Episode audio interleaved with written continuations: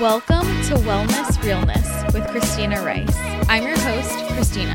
I'm a nutritional therapy practitioner, holistic health coach, Reiki practitioner, and the creator of ChristinaRiceWellness.com, where you can find my blog, recipes, services, programs, and ebooks. In this podcast, I'll be discussing all things related to health and wellness, and I promise to always keep it very real. Remember my disclaimer. The information in this podcast is general health and nutrition advice and is not a replacement for medical advice, diagnosis, or treatment. If you'd like to submit a question or a topic for me to discuss, submit it on the podcast page at ChristinaRiceWellness.com. Don't forget to subscribe, leave a rating and a review on iTunes, and join our Facebook group, Wellness Realness Podcast Tribe. Okay, so right now when you're listening to this, I am on a technology fast.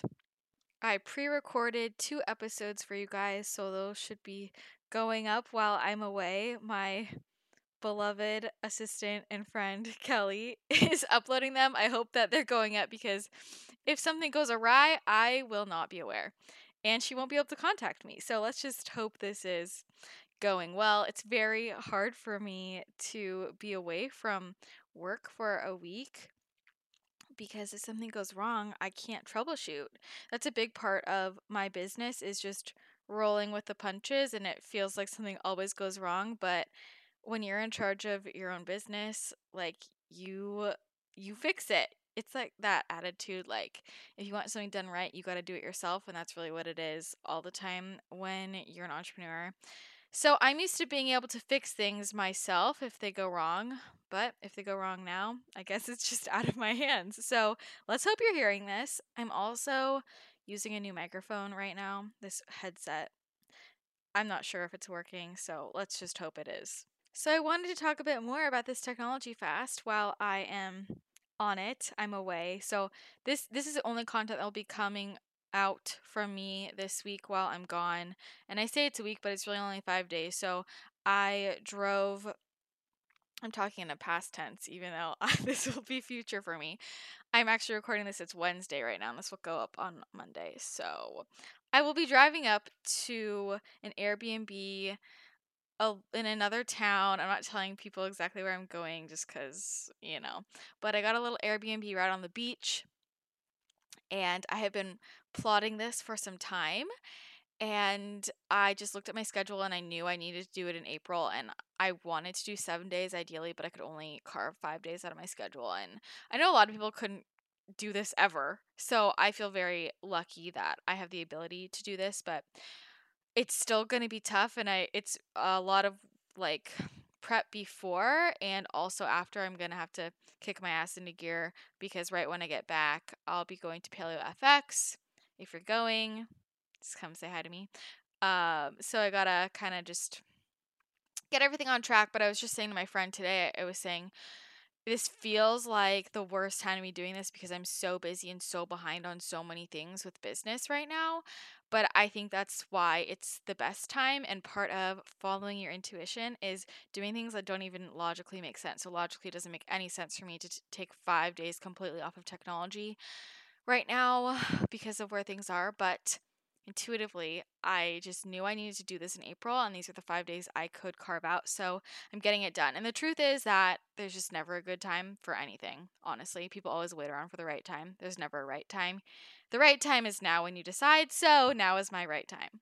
I've done social media detoxes before. You guys know I've done those. I've done those for, a week at a time. Do that with the ladies in my Paleo Women Lifestyle program every few months. But I've never taken a technology fast, and I don't even know anybody else who has done a technology fast before, or at least for like more than a day. But what that means is not only that I'm not on social media, it means that I'm not on my phone, I'm not texting anyone, calling anybody, I don't have my cell phone, I'm not using the internet at all, so no emails, no Voxers, nothing on the internet, so I'm not going to put out any blog posts this week,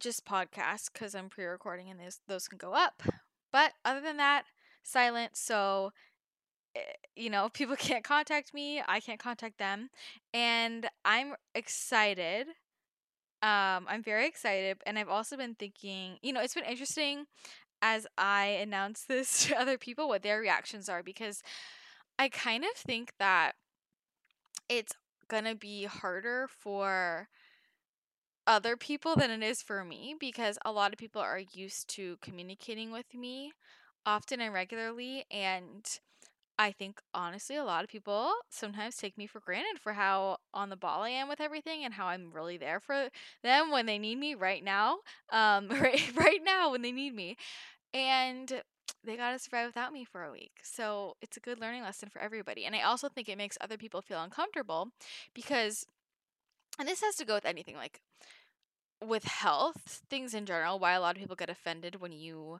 say how you live, because when you're saying something you're doing, like say you're not eating gluten, and people get really upset they're not eating gluten.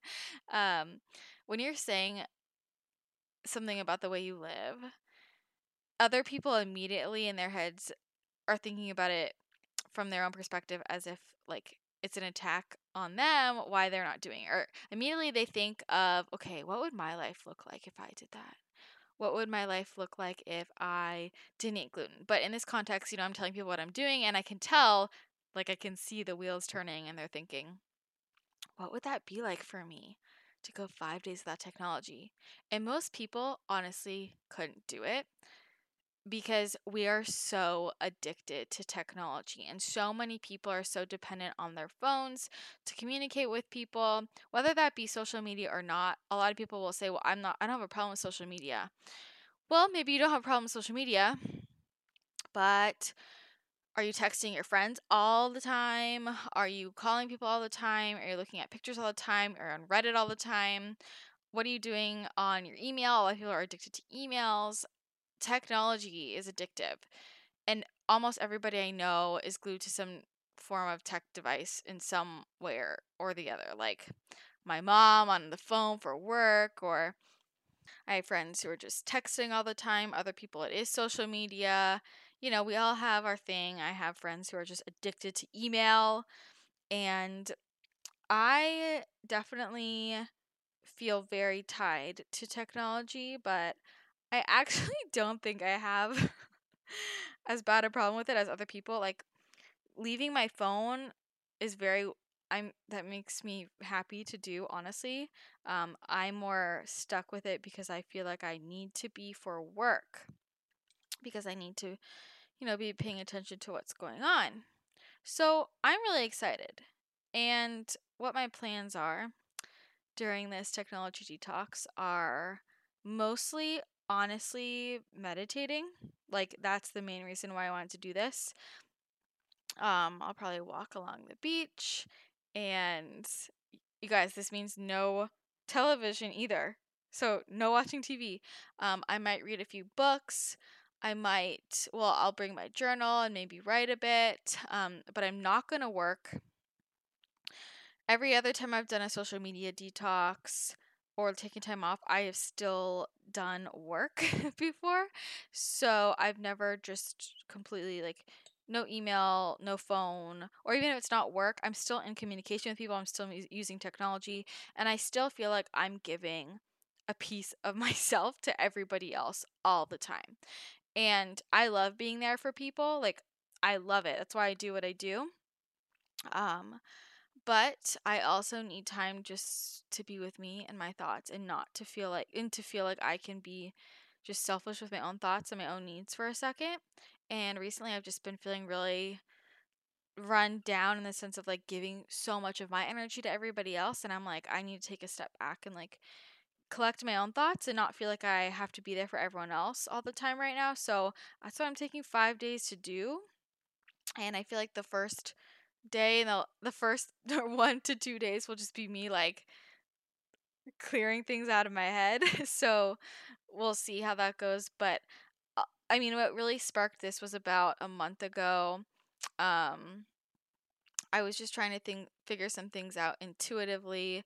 Okay, obviously this is all going to come back to me and me being woo-woo, honestly. So just intuitively, and, like, knowing that to break through. Okay, so how do I explain this? if you've done Reiki with me before or listened to me talk about that, I also, have been tapping into the more intuitive work side of things, and I get messages, and in order to grow that side of myself and those abilities, so to speak, I need more silence and space, and I need to open myself up to being able to receive, just having kind of a breakthrough in that aspect. And so I just know that I need to be able to kind of just meditate for a while and not have any distractions. So that's what I'm planning on doing for the next few days, is just being with myself and my thoughts and just opening myself up to receiving. I'm sure I'll do a lot of Reiki on myself every day. Got to keep those chakras in balance.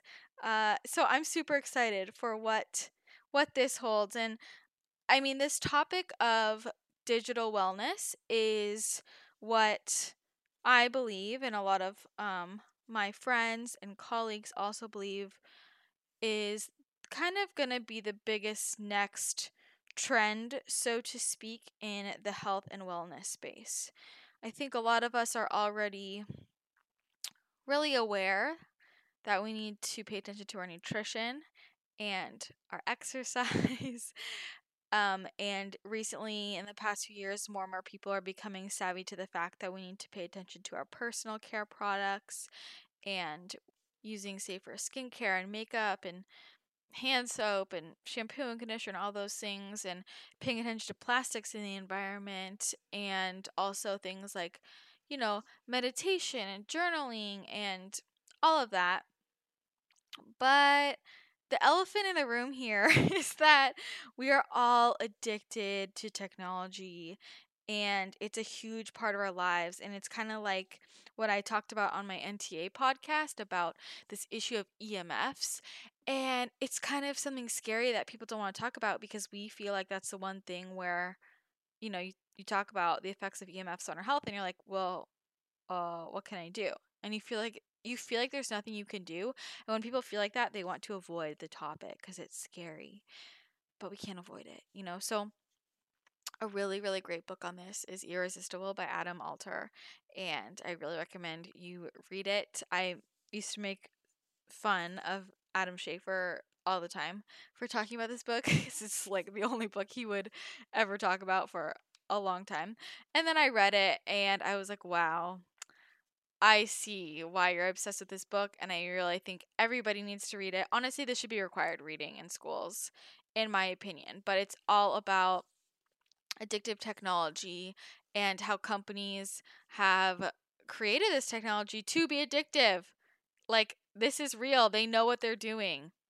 And what is social media doing to us? What is tech doing to us? I'm a little nervous, to be quite honest, in terms of what's going to happen to generations who just grow up with this from the get-go. I mean, I got a cell phone in the 5th grade, and I feel like I was kind of the in-between generation where I'm very tech savvy, and I've been with tech for a long enough time, but at least, my first 10 years of life, I was tech free mostly, versus kids now are on their iPads as soon as they know how to use their thumbs, I feel like. And this is interesting. And what is this doing to our eyes, our nervous systems, but our emotional health as well, and our mental health? And a lot of people feel trapped by technology. That's for sure. And it's a bigger issue. I could write a book on it. Probably not, but me, I could talk about this for a long time. So that's kind of what this is all rooted in, and I'm super excited to see how I feel afterwards. Who knows? I mean, worst case scenario, I come back and at least I slept a lot. That's another thing I'm planning on doing, is sleeping a lot, resetting my circadian rhythm, which has been quite off, to be quite honest. And resetting my circadian rhythm, sleeping a lot, and just at least getting some mental space. Best case scenario, I come out a new woman, and I'm just psychic. I'm just full on psychic. So we'll see. Fingers crossed. Either way, I'm very excited, and I need these 5 days. I have not actually taken a day off ever, like completely off, like nothing. Because even if I take a day off, say there's a day I don't check my, I have to check my emails pretty much every day. If I don't, then there's still a day I'm posting on social media, or even like when I wasn't posting social media on social media detoxes, I would still record a podcast, or I'd write an ebook or write blog posts. There's always something, and I've never just completely had a day off. And even before I did this as my business, like I always think about this from the time I was in, I mean, starting in high school, you know, any spring break, summer break, I always was in school or working, or I just have never given myself space. And I think a lot of people in today's day and age are similar. We're always go, go, go. And we need to build space in our lives. We need to build empty space in our lives, because that's how you create and how you grow and how you get in touch personally. And the more I become more intuitive and the more space I build for myself, like in the morning and at night, that time is sacred for me. And the more I've gotten in tune, I realize that I need more and more and more silence in my life, more empty space and more me. And that's what I'm doing here. So 5 days, I'm excited to see how I feel after. And if you have any questions about this little personal experiment going on, let me know. Maybe I'll do a podcast all about what happened, if anything happened, but I'm very excited. And I'm very grateful that I can do this, because not everyone can just take 5 days off to literally be technology free. It's been interesting how much resistance I've gotten. Like, I think everyone else is more nervous than I am. Nothing's going to happen to me. I don't need my phone. I'll be okay. But I do think a lot of that resistance is just like them projecting their own fears onto me. But I'm excited. Who knows? If I go crazy, at least I can keep myself company. Okay, moving on. The real topic of today's podcast is the potato diet. This has been my life for the last 2 weeks. I've been super excited to share the results of my experiment, and a lot of you have been curious about it. And I think it's been so fascinating, and I have a lot to say. So, I mean, I just want to talk all about the potato diet. And some people asked me specific questions. Other people were just like, most people were just saying, can you just talk about it? I'm like, you got it. I will talk about it. So here we go. Let's go back to the beginning of when I decided to start the potato diet, and maybe my emotional history with the potato diet. So if you've been following me for a while, you probably know that I've always been somebody who eats lower carb, high fat, higher protein. That's just how I have always eaten since I started eating healthy to begin with. I started eating paleo when I was struggling with gut issues, and I had so many gut issues that kind of just to heal those, I went straight into it with a lower carb approach. And I just always stuck with that. And I had really bad carbohydrate intolerance, all this gut dysbiosis, yada, yada. Put on a bunch of different protocols, all these things, whatever. So, I mean, always my ultimate goal, especially since healing my gut, and working to rebalance my hormones is just, I mean, metabolic flexibility is the goal, in my opinion. And I wanted to make sure I could work my body up to being able to tolerate carbohydrates, so I could have carbohydrates whenever I damn pleased. So that's what I've been doing the past however many months, is slowly amping up my carbs. And got to a point where I was eating very, very high carb.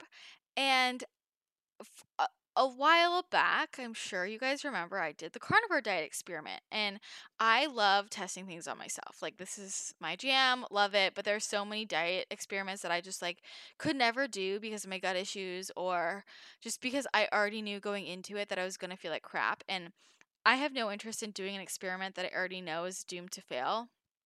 And when I did carnivore, originally, I was like, I really want to do like 2 weeks carnivore and then juxtapose that with 2 weeks of vegan, just to like compare and contrast how I felt. But I was like, I already know how I'm going to feel 2 weeks vegan, eating the way I eat right now. Because in my head, I'm like, you know, I was getting over some parasites, and I'm like, well, I'll eat 2 weeks carnivore, and then I'll do 2 weeks vegan. And when I'm eating vegan, I'll be eating, like, you know, lots of veggies and, like, nuts and seeds. And I've done vegan days like that before, and I was like, I will feel like a pile of shit if I do that. If I do that, like, for 2 weeks straight, just because nuts and seeds in that quantity just does not jive with my digestion. So, and I just would never feel full. Like, satiety is super interesting to me, and I have very strange satiety signals, which we can get into in a second. But I just knew, I was like, I'll never feel full. I'll just feel, like, off and feel, like, horrible because I'm just eating so many nuts and seeds and all the fiber, and it was just doomed to fail. So I just did the carnivore diet, which I did for 2 weeks. And if you haven't already listened to my podcast on the carnivore diet, you should definitely listen to that. I will link it in the show notes. And I also wrote a blog post about my experience. So if you are more of a reader, you can check out that post. Anyway, so I did that a while back, shared my results, blah, blah, blah, went back to eating. Okay, and now I've ramped up my carbohydrates. This is months later. And here I am now. And getting to a point where I was like, I feel like I'm, like, low-key on an all-carb diet. And also, I know this is super woo-woo, but it's fine. Basically, how I make almost all my decisions now is just with my intuition and, like, my guides and, like, what I'm told and messages I'm sent. And I was just being told, like, more and more carbs, more and more carbs. So I'm like, wow, at this point, I should just try the potato diet. Like, why not? And if you guys know my friend Brianna DiOrio, she has been on this podcast as well, but she has, like, for the last year and a half, I swear, always tells me, like, go on the potato diet, and I just never even know if she's serious or not. She's serious, but I was just like, I will never go on the potato diet. And, like, you know, when I first got into nutrition and health, which I think most people do, like, when you first get into all this, you have a paradigm and you stick with it, and you're just, like, in it. You're like, I'm a keto person, or I'm, like, a low carb person, I'm a high fat person, or I'm a high carb person, or I'm a vegan person, and you're just like, that's your identity. And I mean, at first I was definitely like that when I first got into all this, but I feel like especially in the last year and a half or so, I let go of that, and I see, especially, like, the more people you work with, the more people you talk to, and the more people I interview, and the more research I do, realizing that there's so many different approaches with nutrition and health in general that can work and have interesting results, and I love geeking out over this stuff and researching it. And there are people who the potato diet has worked great for. And if you listened to my podcast last week with Andrew Taylor, he ate potatoes for a year and helped him overcome his mental health issues and his food addiction, and it improved his health markers, and he lost weight he needed to lose, and all these things. And he has a whole tribe of people behind him who feel really great. And then you have all these people who are vegan who claim they feel so great. And then, you know, then it's confusing because you have people who are carnivore who swear that's the way to live, and people in between. And it's just all over the place. And everyone wants to preach the way they eat as the way to eat. But this bio-individuality thing is it, you guys. Like, bio-individuality is the thing. And this is why it's so fun to experiment and figure out what works for your body, because what works for your body is not going to work for someone else's body necessarily, because we're all different genetically. We're all from different places of the world. We have different genetic SNPs. We have different gut microbiomes and health issues and stress levels and all these things, and different balances of hormones in our body and different levels of inflammation. All these things play into the best diet for us, personalizing nutrition. And that also can change over time. So maybe the way you eat now isn't going to work for you in a week or a month or a year or whatever. So all this is that. And I am just, like, so on board with the fact that there are so many different ways to personalize nutrition.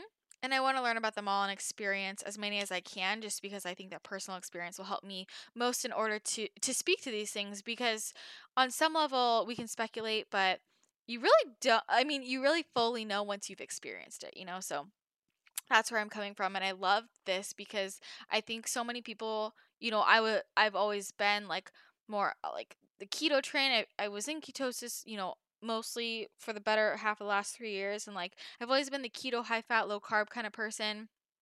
And that's why I think it's almost even more powerful this information coming from me. I mean, not to toot my own horn, but just because, you know, I'm not going to sit here and be in one camp. You know, there's merit in different ways to eat. And I'm still a huge fan of keto, low carb, but I want to explore this high carb thing as well.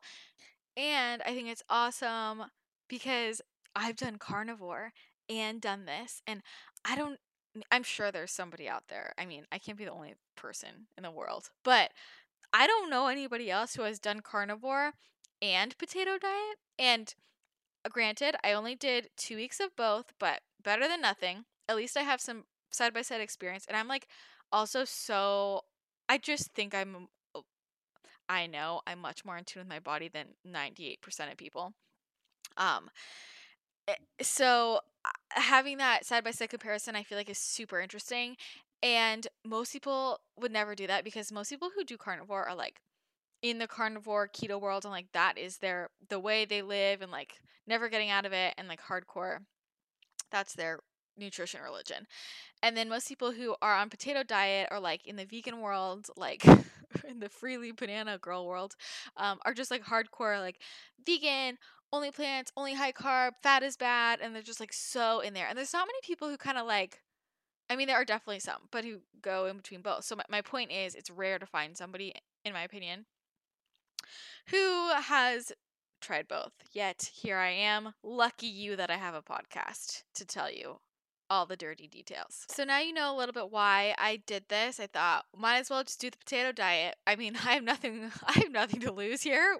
I want to try it out. I want to compare it to carnivore, and I love to experiment on myself. So if you have any future dietary experiments you would like for me to try out, please let me know. I would love to do that. Anyways, let's get into what I was eating exactly, because I feel like it's very basic, but people are still tripped up. So I mean, obviously this is inspired by like my podcast with Andrew Taylor and this general idea, and also like Chris Kreiser always talked about the potato diet. This isn't a new idea necessarily, and people do it in different ways. So there are some people like Andrew who just did this as like, you know, a whole strict protocol. He did it for a year, but like, you know, other people do it for 30 days or a month. There's like a total reset. There are other people who do the potato diet. I can't even believe. Okay.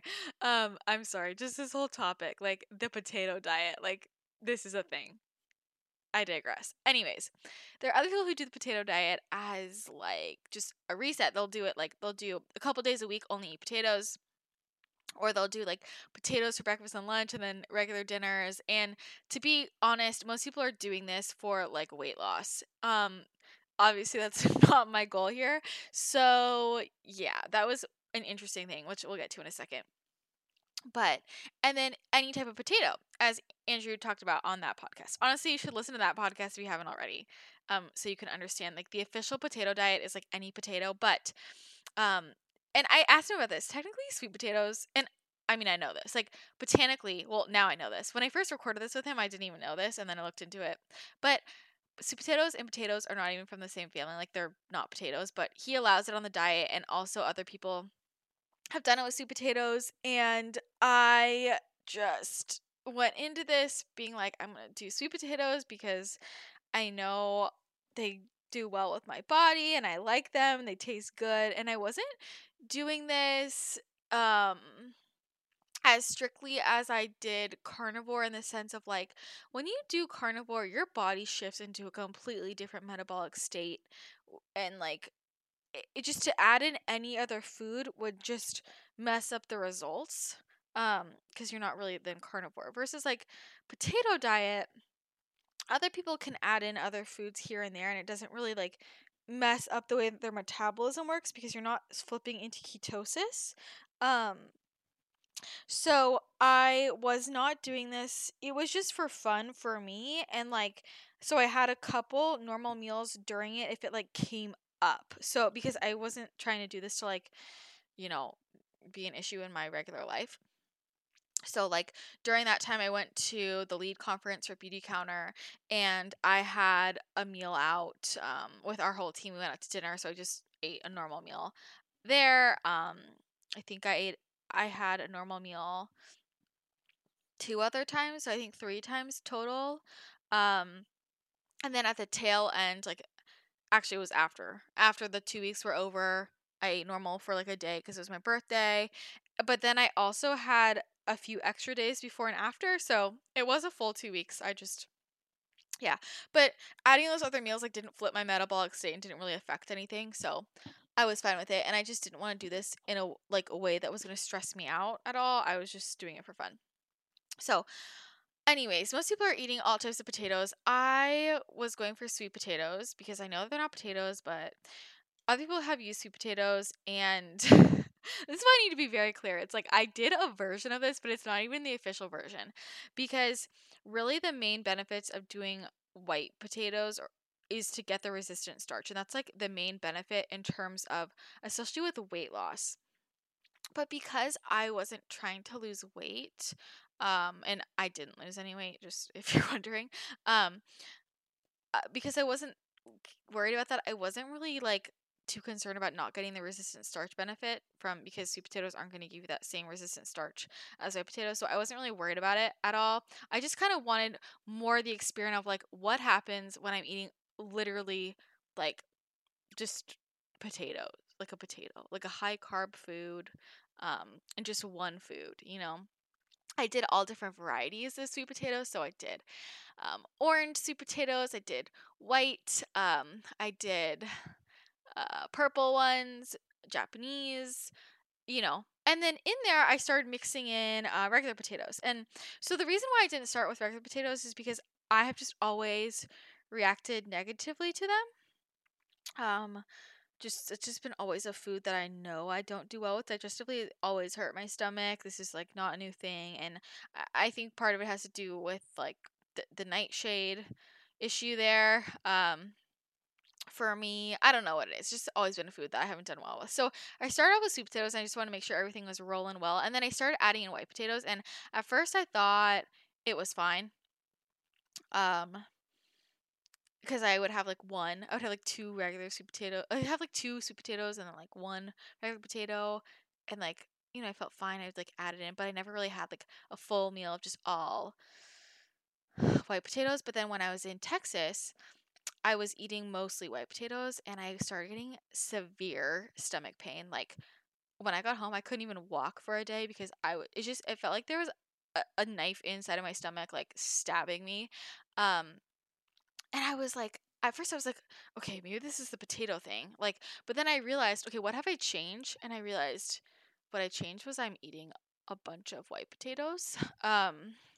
So, and like literally as soon as I took them out, all my stomach pain went away. So it just wasn't working for me, to be quite honest. So I went back to eating all the sweet potatoes. This is a slightly different nutritional profile. But you know what? Same general idea. So we're just going to roll with it.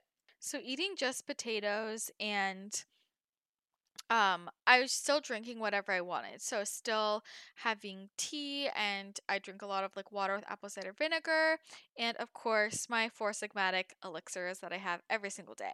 If you're not familiar with Four Sigmatic, they are on a mission to popularize mushroom consumption, which I'm fully behind that mission, because the truth is that there is a whole kingdom of mushrooms out there that have a ton of different health benefits that people have been using for centuries, and these mushrooms can help with everything from immunity to energy to cognition, longevity, your stress response, hormone balancing. The benefits are endless, but the problem is that a lot of people don't really know how to incorporate these into their diets, or they'll just go to the store and buy some, and they're usually not high quality, but also just kind of tastes like dirt.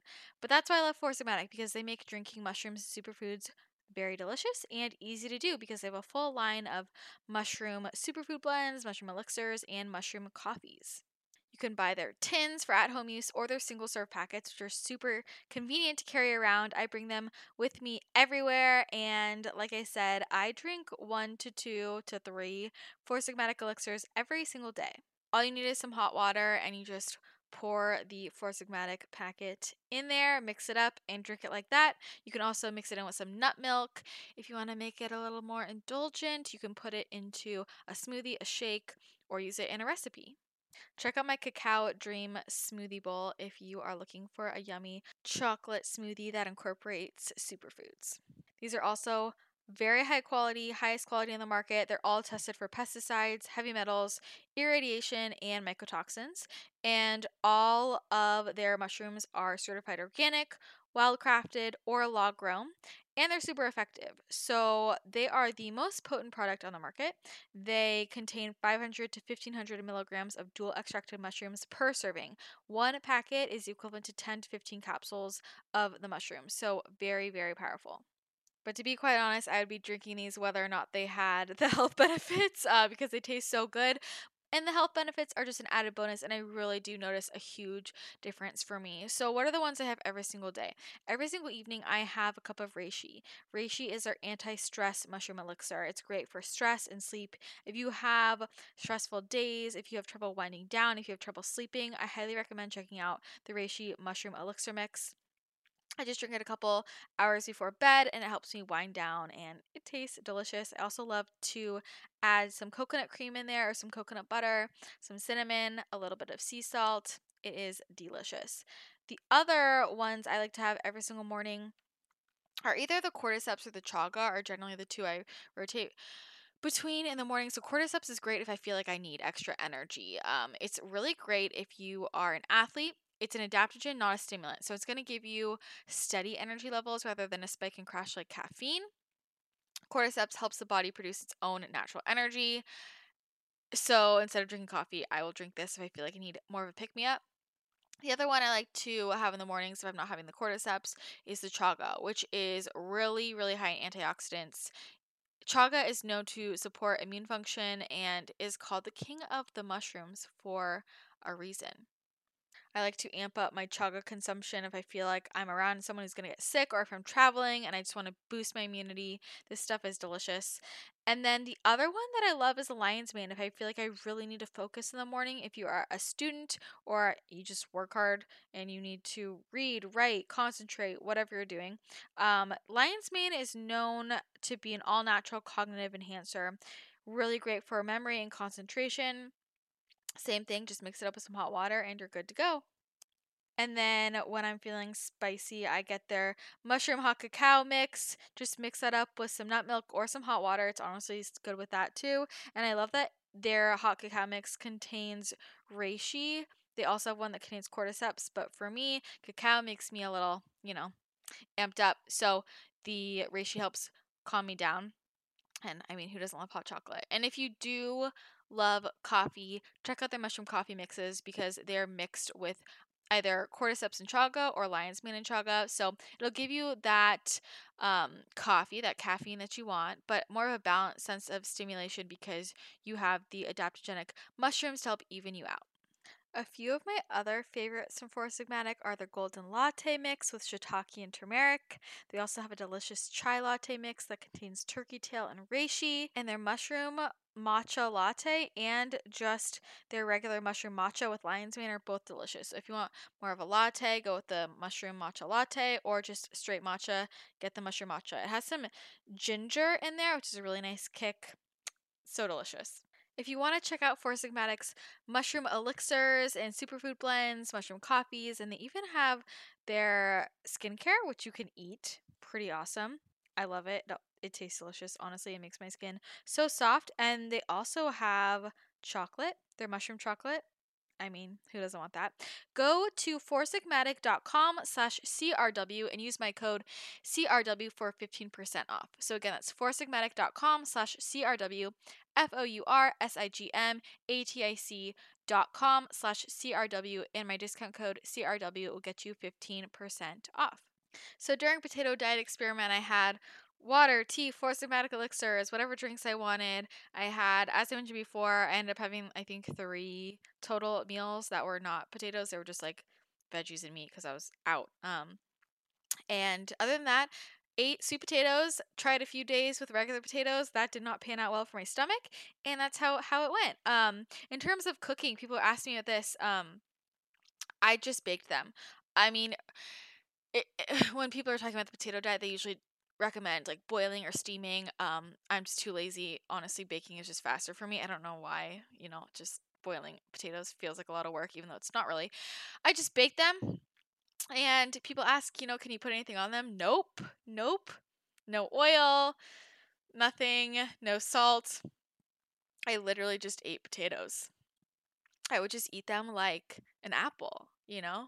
Honestly, what was funny was it reminded me emotionally of when I was doing the carnivore diet experiment, where like you start and you feel like you just like walk around and like, I feel like I have a secret. I'm like, no one knows, all I eat are potatoes.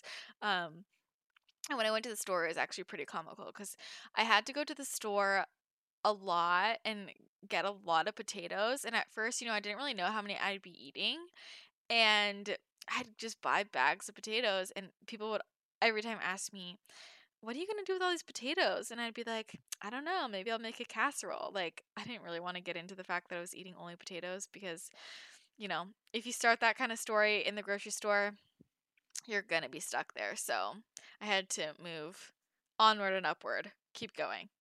So bought quite a few potatoes every day. I got into a little routine where basically I'd wake up in the morning and I'd bake them because I wanted to cook them and then put them in the fridge to cool and then eat them the next day. And I know everybody wants to know how many potatoes I was eating, and people get very, you know, upset about this, and they're like, well, how many potatoes makes a meal, and like how many potatoes are you eating? And I honestly do not know how many potatoes I was eating a day. It was all over the place. And here's also the other thing, is that potatoes are different sizes. So some potatoes are like the size of my palm, others are the size of my hand, others are literally the size of my full arm, all over the place. What I can say though, and I know people want to know about amounts, but remember, everyone's different too. And I eat more food in general than most people. Like, I just eat a lot of food. I have a big appetite. And I'm not really sure how that translated over to this potato diet. And also, I know, okay, this is super weird, but I eat potatoes in a weird way. So if I have a really big potato, I really like the ends. This is so weird.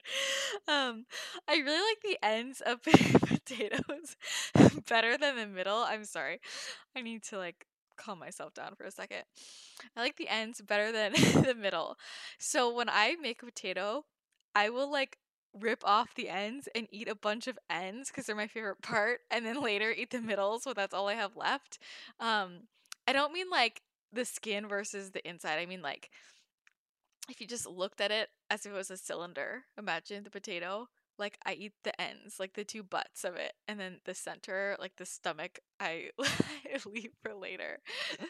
I know I'm really weird, but whatever. So I was eating a lot of like pieces of potatoes, often, but not always. But if I had to guess, I mean, I was eating at least 15 a day, like personally, at least 15, and I'm not really sure how many in terms of pounds. Like a bag of potatoes would be like 3 pounds, I think.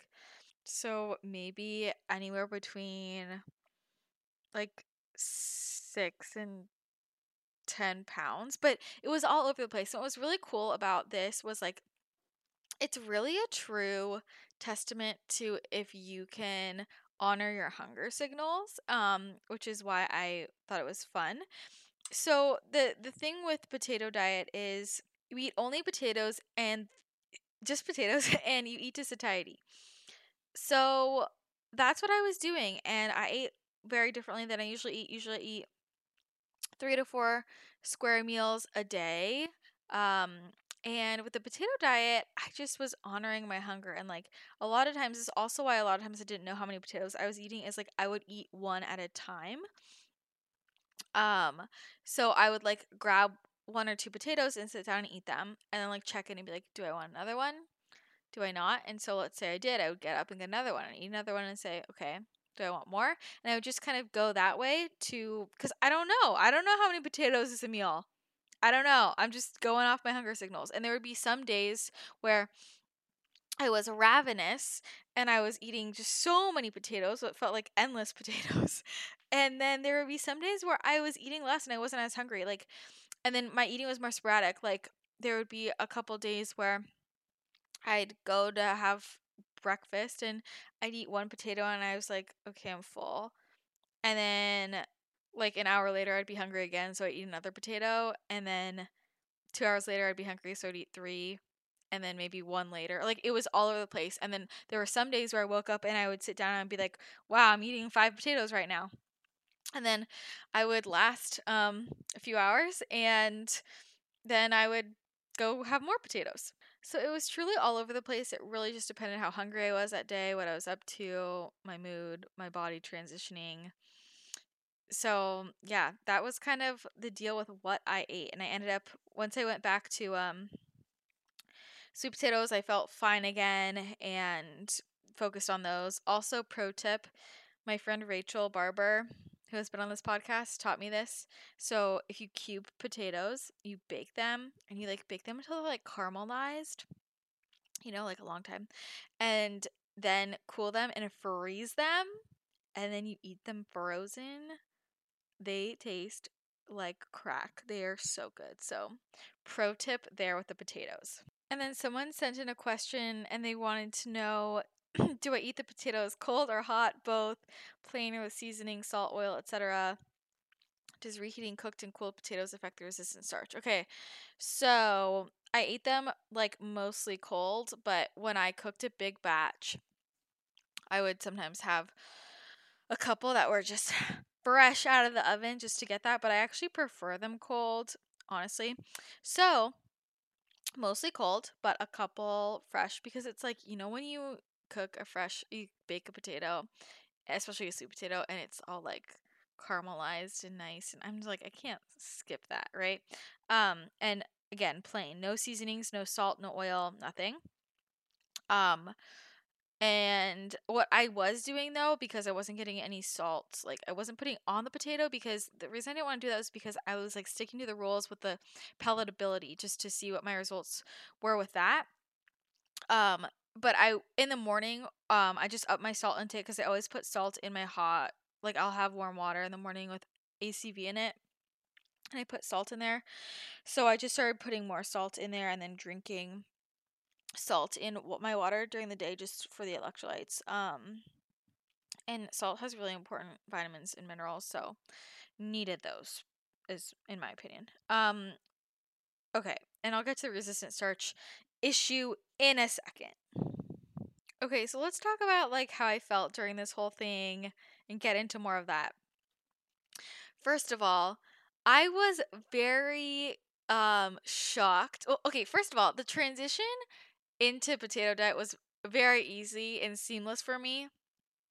Unlike, well, with carnivore it was pretty easy as well, because I was already so low carb and like keto adapted. But as I talked about on my carnivore podcast, I had a day where I felt a little weird and I was getting like the protein sweats, and my body was definitely adjusting.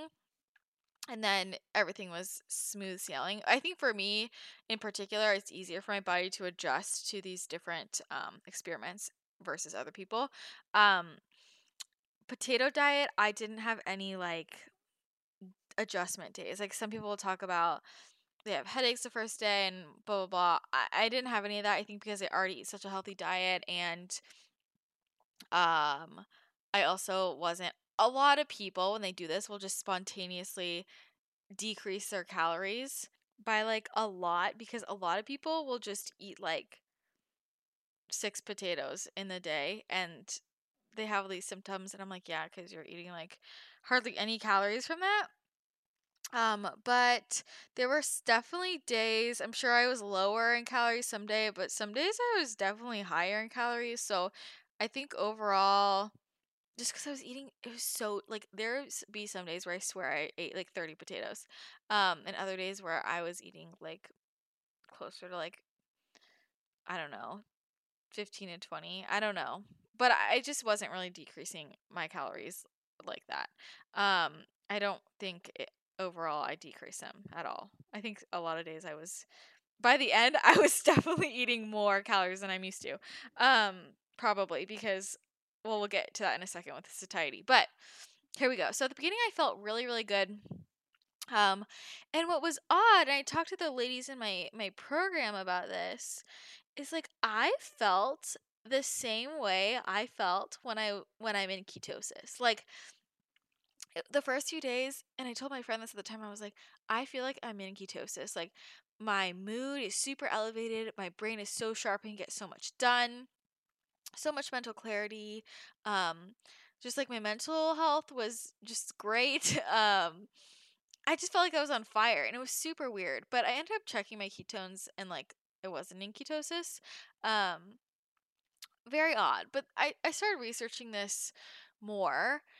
To be honest, I got into a lot of very obscure research, and I started researching potato diet, but not potato diet, but just like this low fat, high carb conundrum. And it is far too much for me to get into in this podcast, but I have a full blog post that I posted at this time. It should have been up the week before when this is published. A blog post all about like the secret history of the benefits of a low fat, high carb diet and what that really means, because I found there's all this research that's been done and so many things that are hidden behind paywalls and like research that's just been locked away by different universities and things no one's talking about the benefits of a low fat, really high carb diet and how it's improved helped people lose weight, but like improved insulin sensitivity,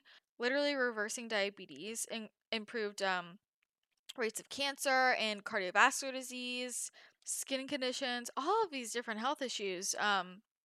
Really, really fascinating. And this is honestly one of my favorite blog posts I've ever written because it was so like eye-opening, and the information I found, I was floored. And I'm never floored by research, but all this research from like early mid 1900s that has been locked away, and like it was like, I mean, the gist of it basically, you need to read my blog post to get the whole thing because I just can't even with this, but the gist of it is basically that there have been a number of physicians who ran studies where people were put on really high carb, low fat diets. And the issue, and on those diets, their health improved remarkably. And the issue is that most of the studies or the data we have about low fat diets that we've been demonizing, because this is what happened. It was like low fat diets were a thing when, you know, after Ansel Keys was like, oh, it's causing heart disease.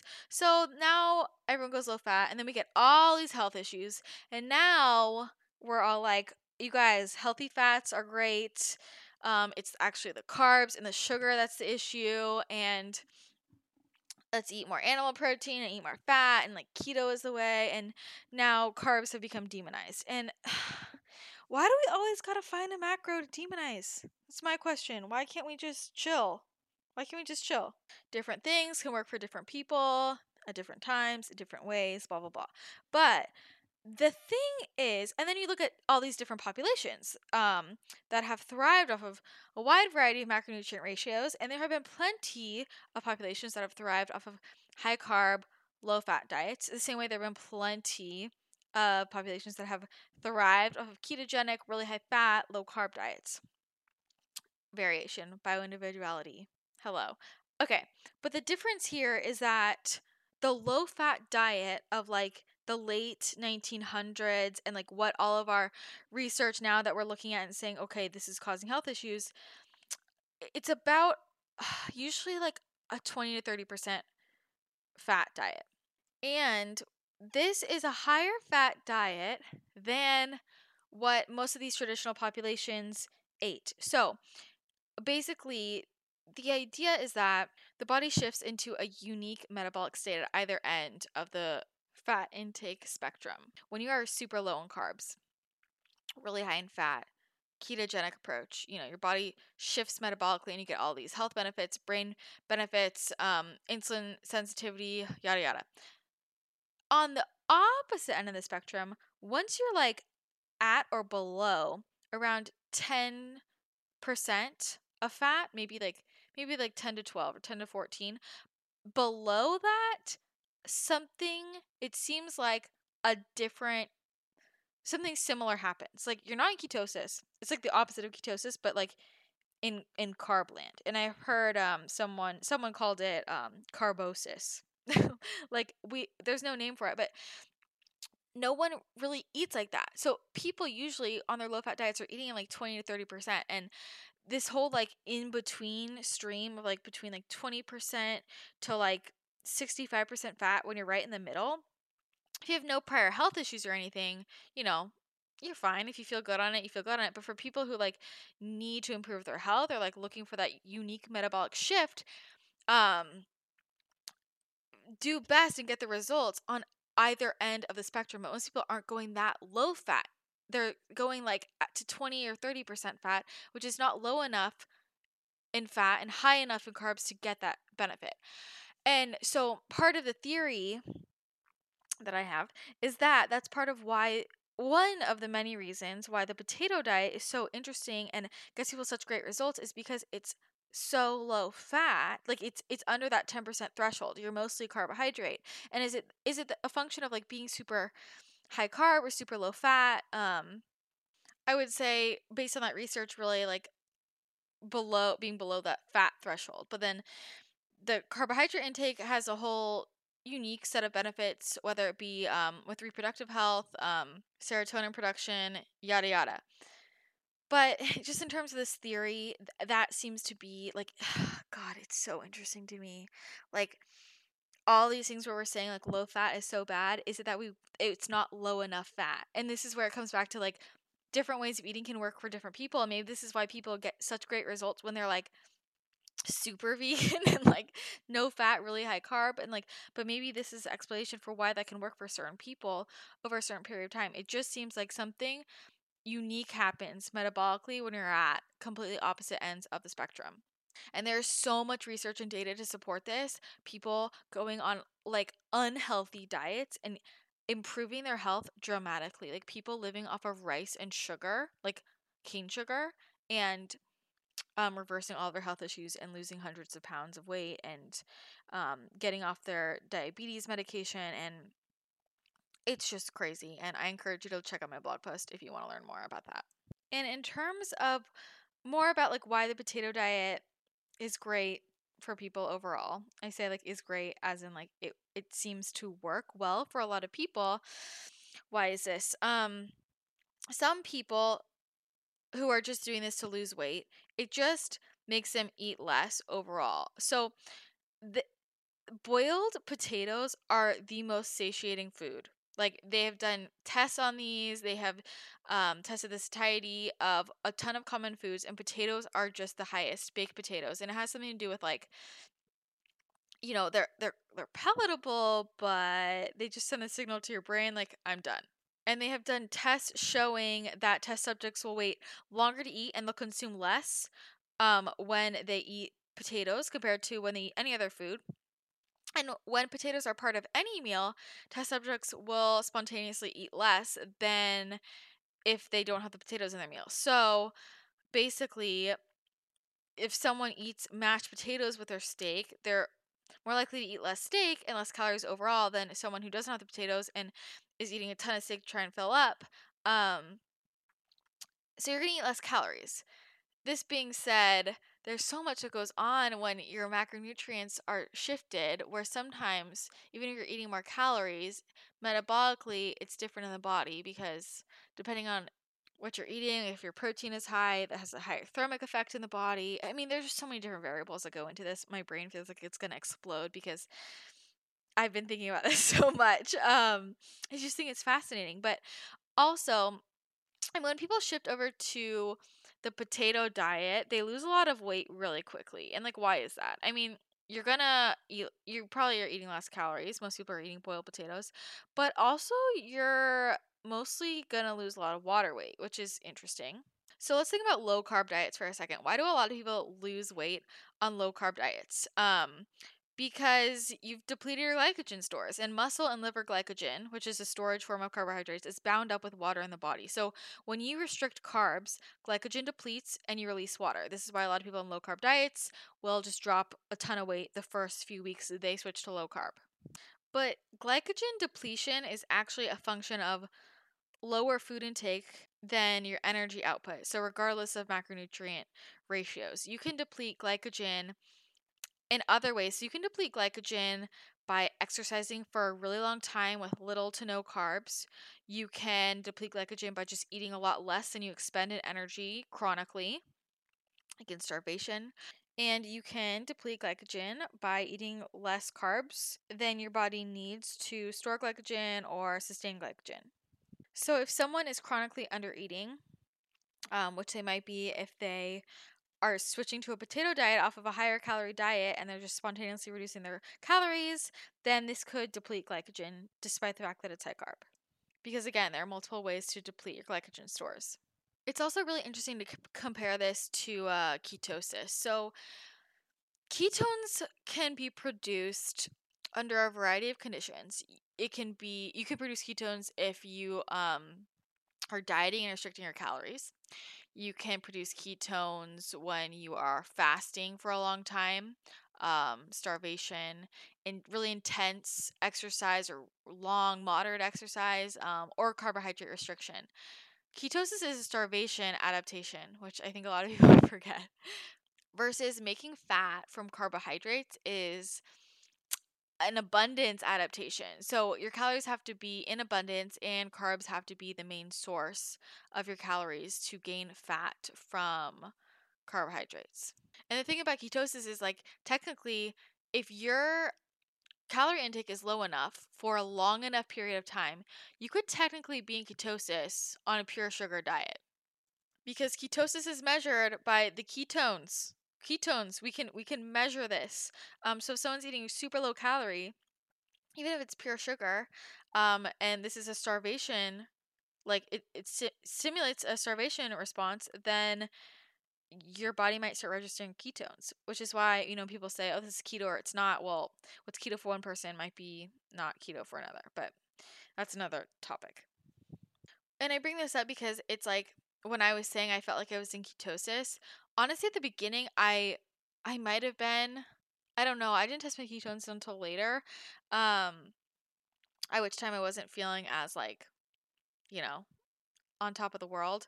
But just the fact that, like, technically somebody could be in ketosis on the potato diet, if you really consider all this, because ketones are a byproduct of burning fat storage, not necessarily dietary fat. Like, if you're not eating any fat, then you have to be burning your body fat.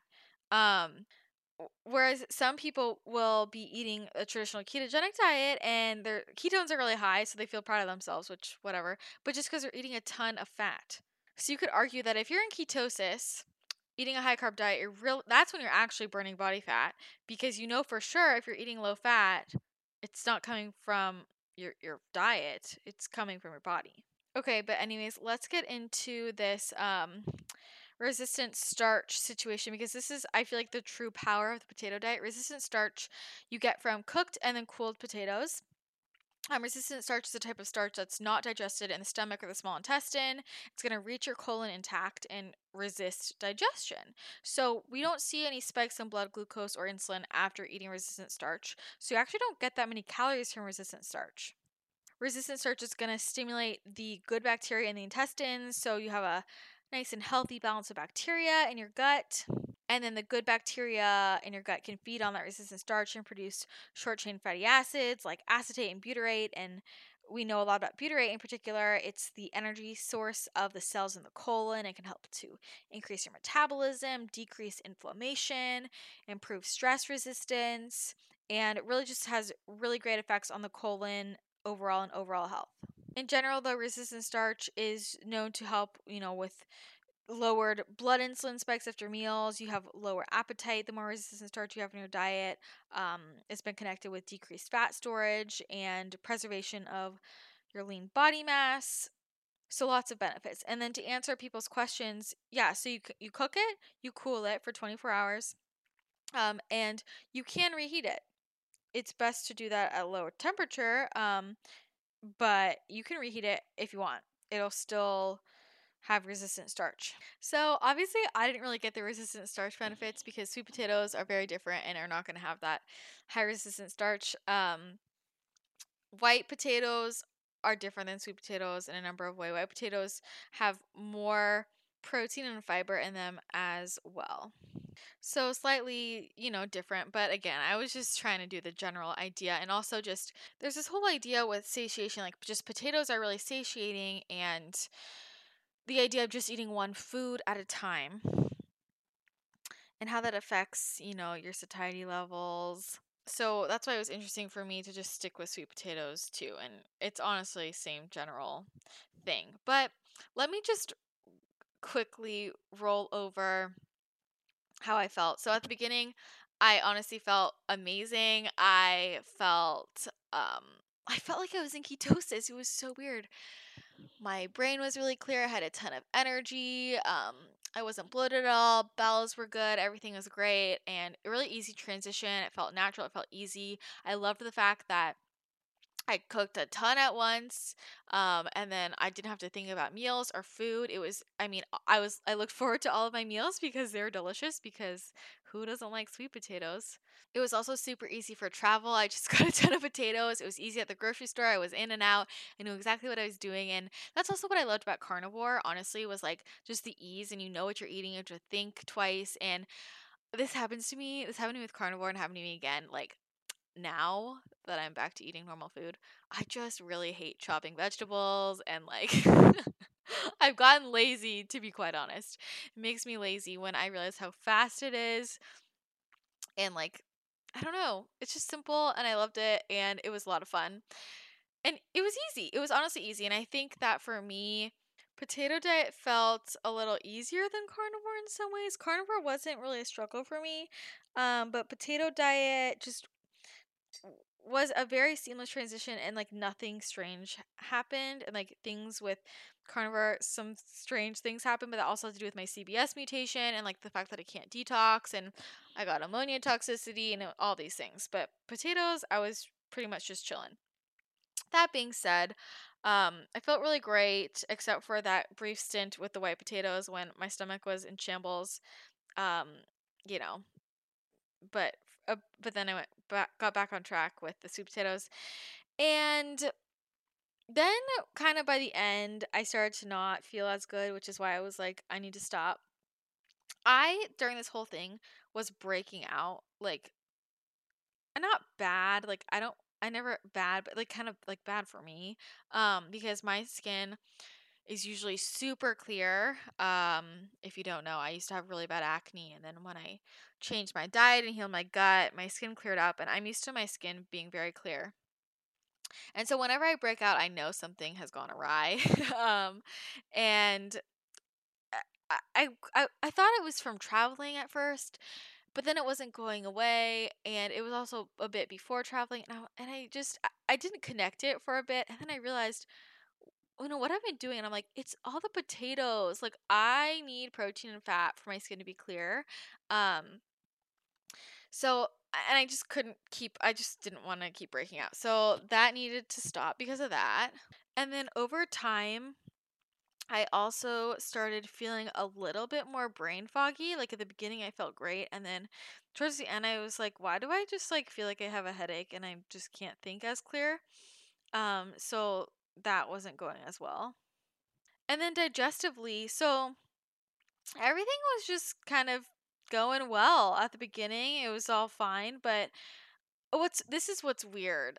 I didn't notice anything problematic digestively except for when I got colonics, because when I started going through parasite treatment a while back, I started getting colonics.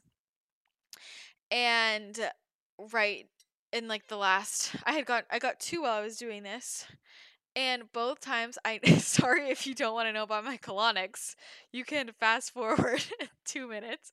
They made the colonics more like difficult. Like it was weird because I didn't notice anything. Just in my day-to-day life, I was having regular bowel movements, was not a struggle, it was fine. But with the colonic, it was really messing up my colonics. And like things were like backed up that I didn't realize. And the woman who does them, she was like, yeah, I don't think this potato diet is doing your bowels any good. And so I was like, okay, this needs to stop for the purpose of my colonics as well. And then let's talk about satiety for a second. So I am honestly just like a very interesting beast when it comes to satiety, because I mean, I can literally eat a horse. I can now eat anyone I know. I have a huge appetite. And I, at the beginning of it, was feeling pretty satiated and good. Like, I would just eat to my hunger signals. And then by the end, I started to feel like I could eat 100 potatoes and I would still be hungry, because when my body like needs protein or fat, it's like no matter how much I eat, and this is true of like really any macro. When you go too low in any macro, this can happen where it's like no matter how much you eat of the other macro, you're still not going to be satiated. And I'm not the type of person. I think a lot of people, like when they eat the same thing over and over again, they get sick of it and they're just like, I don't want to eat anymore, even if they're hungry, and they just kind of turn that off. I'm not that way. Like if I like I could just eat all of the potatoes and I'm still hungry, and I'm like, well, I'm not sick of the potatoes, but like I'm still not full because my body is searching for some protein or fat. And I was like, I like, I need to feel full. So I just felt like, you know, I could just tell my body needed it. And then I started craving savory foods. And I felt like sick to my stomach towards the end about how sweet all my meals were, because sweet potatoes are so sweet to me. They're like candy. And I was like, I was craving lettuce. And you know, when you're craving lettuce, like something is off. Like, hello, I'm craving romaine lettuce. So yeah, that was definitely a sign. It was time. It was time. And I definitely noticed, like, I felt, but what's weird is, like, I liked it so much. And then so kind of now I've been doing this, like, half potato diet, half normal diet. And I'm really digging it. It's like if I just feel like I just want potatoes, I'll eat a ton of potatoes. And then other meals, I'm like, I want a normal meal, and I'll just eat a normal meal. I'm not sure how long I'll do this for. I honestly just have a ton of potatoes left. But I almost feel like, for me, just in general, and same with carnivore, like, I'm just more of a fan of cycling these things rather than, like, I'm doing a carnivore diet, I'm doing potato diet for, like, an extended period of time. Like, I think how my body would actually feel good on, / other people might do well with, like, cycling in and out. So maybe, like, certain meals or certain days are carnivore or potato, and then you go back to normal eating and cycle in and out that way. I think where I notice problems is if I do too much of one of these things for a long period of time, and then my body starts to, like, crash and burn, versus, like, undulating your macros, which I'm just the biggest fan of. Yeah, that's my perspective there. And then just because I wanted to kind of talk about nutritionally, because I know people ask me about this, what I think, especially with carnivore versus potato. So Andrew talked about this in his podcast, and the reason why the potato diet is so great, because potatoes actually contain like a little bit of basically everything you need to survive. Potatoes have potassium, magnesium, iron, copper, manganese, vitamin C, most B vitamins. With protein, they contain about 4 grams of protein per potato. You need like 20 potatoes to get like enough protein in my eyes. So not heavy on the protein. And then long term, you would probably, so like, I mean, with protein long term, this could be an issue. And then also could run into issues with only eating potatoes, like this excess potassium you'd have to deal with. And there are also nutrients that potatoes don't have, like vitamin A, but sweet potatoes, thankfully, have vitamin A and vitamin E, which is awesome. But a potato-only diet for a long period of time could eventually leave you deficient in things like calcium, zinc, selenium, vitamin A, unless you're doing sweet potatoes, riboflavin, vitamin B12. So I see how, you know, it can work for a period of time, but I don't think the potato diet would ever be something I would recommend somebody do for forever, because you would run into nutrient deficiencies. Versus carnivore diet, potentially, my opinion is, well, I don't think it's optimal. Like, if I had to pick one or the other, do I want to live off potato diet or off of carnivore diet for the rest of my life?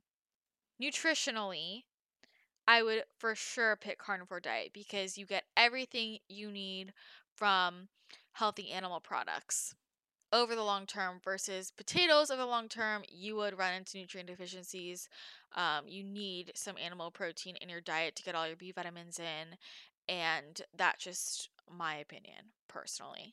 And while I'm saying that technically potatoes have everything you would need to survive, that doesn't necessarily mean optimal health. And the other thing is just with hormones, you know, we need healthy fats to create our hormones. Cholesterol is the backbone of our hormones, and being on a low fat diet like that forever, like if you're just only eating potatoes in an imaginary world where for the rest of your life you're only eating potatoes, definitely would cause hormonal issues.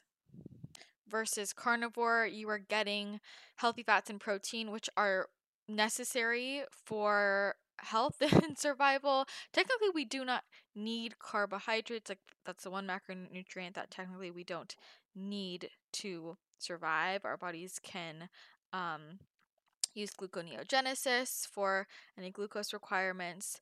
But I mean, with both of these, remember, what's necessary for survival is different than what is ideal or necessary for optimal health overall long term, and what might be optimal short term might not be optimal long term. There's just a lot of it depends in this question.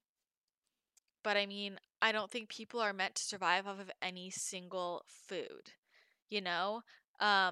Like getting in a little bit of something else here and there would help. So that doesn't mean your diet couldn't be mostly potatoes with like a little bit of animal products added in here and there.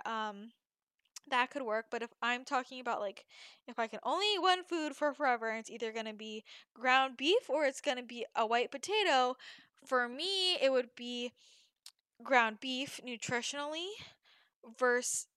although in terms of how I would feel short term, I think I felt better on potato diet. I think that your nutritional bases can be covered for like a long enough period of time where you'll be okay on just potatoes, but for a lifetime, no, you need animal products.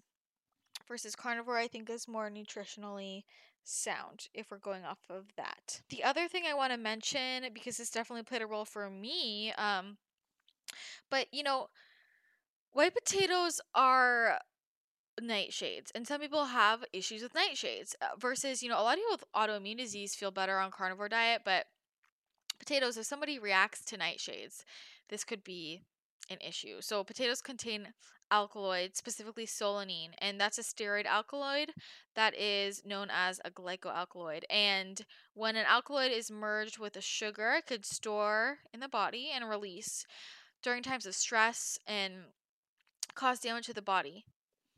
So people with IBD can be triggered, heartburn, it can cause joint pain, nerve sensitization, and gut issues in general. So there's that to consider as well. So nutritionally, as I'm sitting here comparing like carnivore versus potato diet, nutritionally, I think that carnivore is more sound for a long term. You're getting everything you need, in my opinion. But in terms of what did I feel better on, like overall in the course of the 2 weeks, potato diet, because I felt like it was like easy, like nothing really changed for me. Except this is something else I forgot to say. Yeah, so at the end, digestively, I started to get bloated by the end and like some weird digestive things. It was weird at the end, but at the beginning I didn't deal with that. It was like the last couple of days and I was like, what is going on here?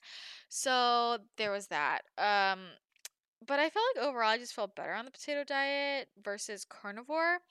I felt like her really high highs and really low lows. I either felt awesome or I was like, I feel like I'm dying. It was confusing. I don't know. I liked carnivore.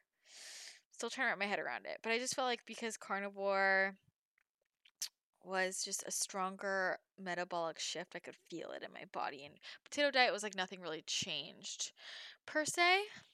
Carnivore diet, I didn't have any bloating. But like my bowels were like kind of bizarre. They're either great or like too far in the other direction. Yeah, I don't know. On my gut, it's honestly a toss-up between carnivore and potato diet, I'm going to say. And then satiety. This goes back to, it's just like, I'm a bad judge of this, which is why I thought it was super interesting for me to try it, because I've done two of the most, quote, satiating diets, like, out there. Everyone says carnivore and, like, potato diet. And, like, this includes when I was doing just white potatoes. Like, I also had this experience where it's, like, I still, like, wasn't overly satiated. I think potato diet might have been actually a bit more satiating for me until the end when my body was like, I need protein, I need fat. But I think at the beginning, I mean, with carnivore, I didn't really feel like as, I mean, I felt satiated, but I still felt like I could eat more. And potato diet, there's definitely times where I'm like, wow, if I ate another potato, I will pass out. But overall, I don't really think either of them made me feel like so satiated. Like, my stomach is just a bottomless pit. So if you have a paleo food eating competition, please enter me because I will win always.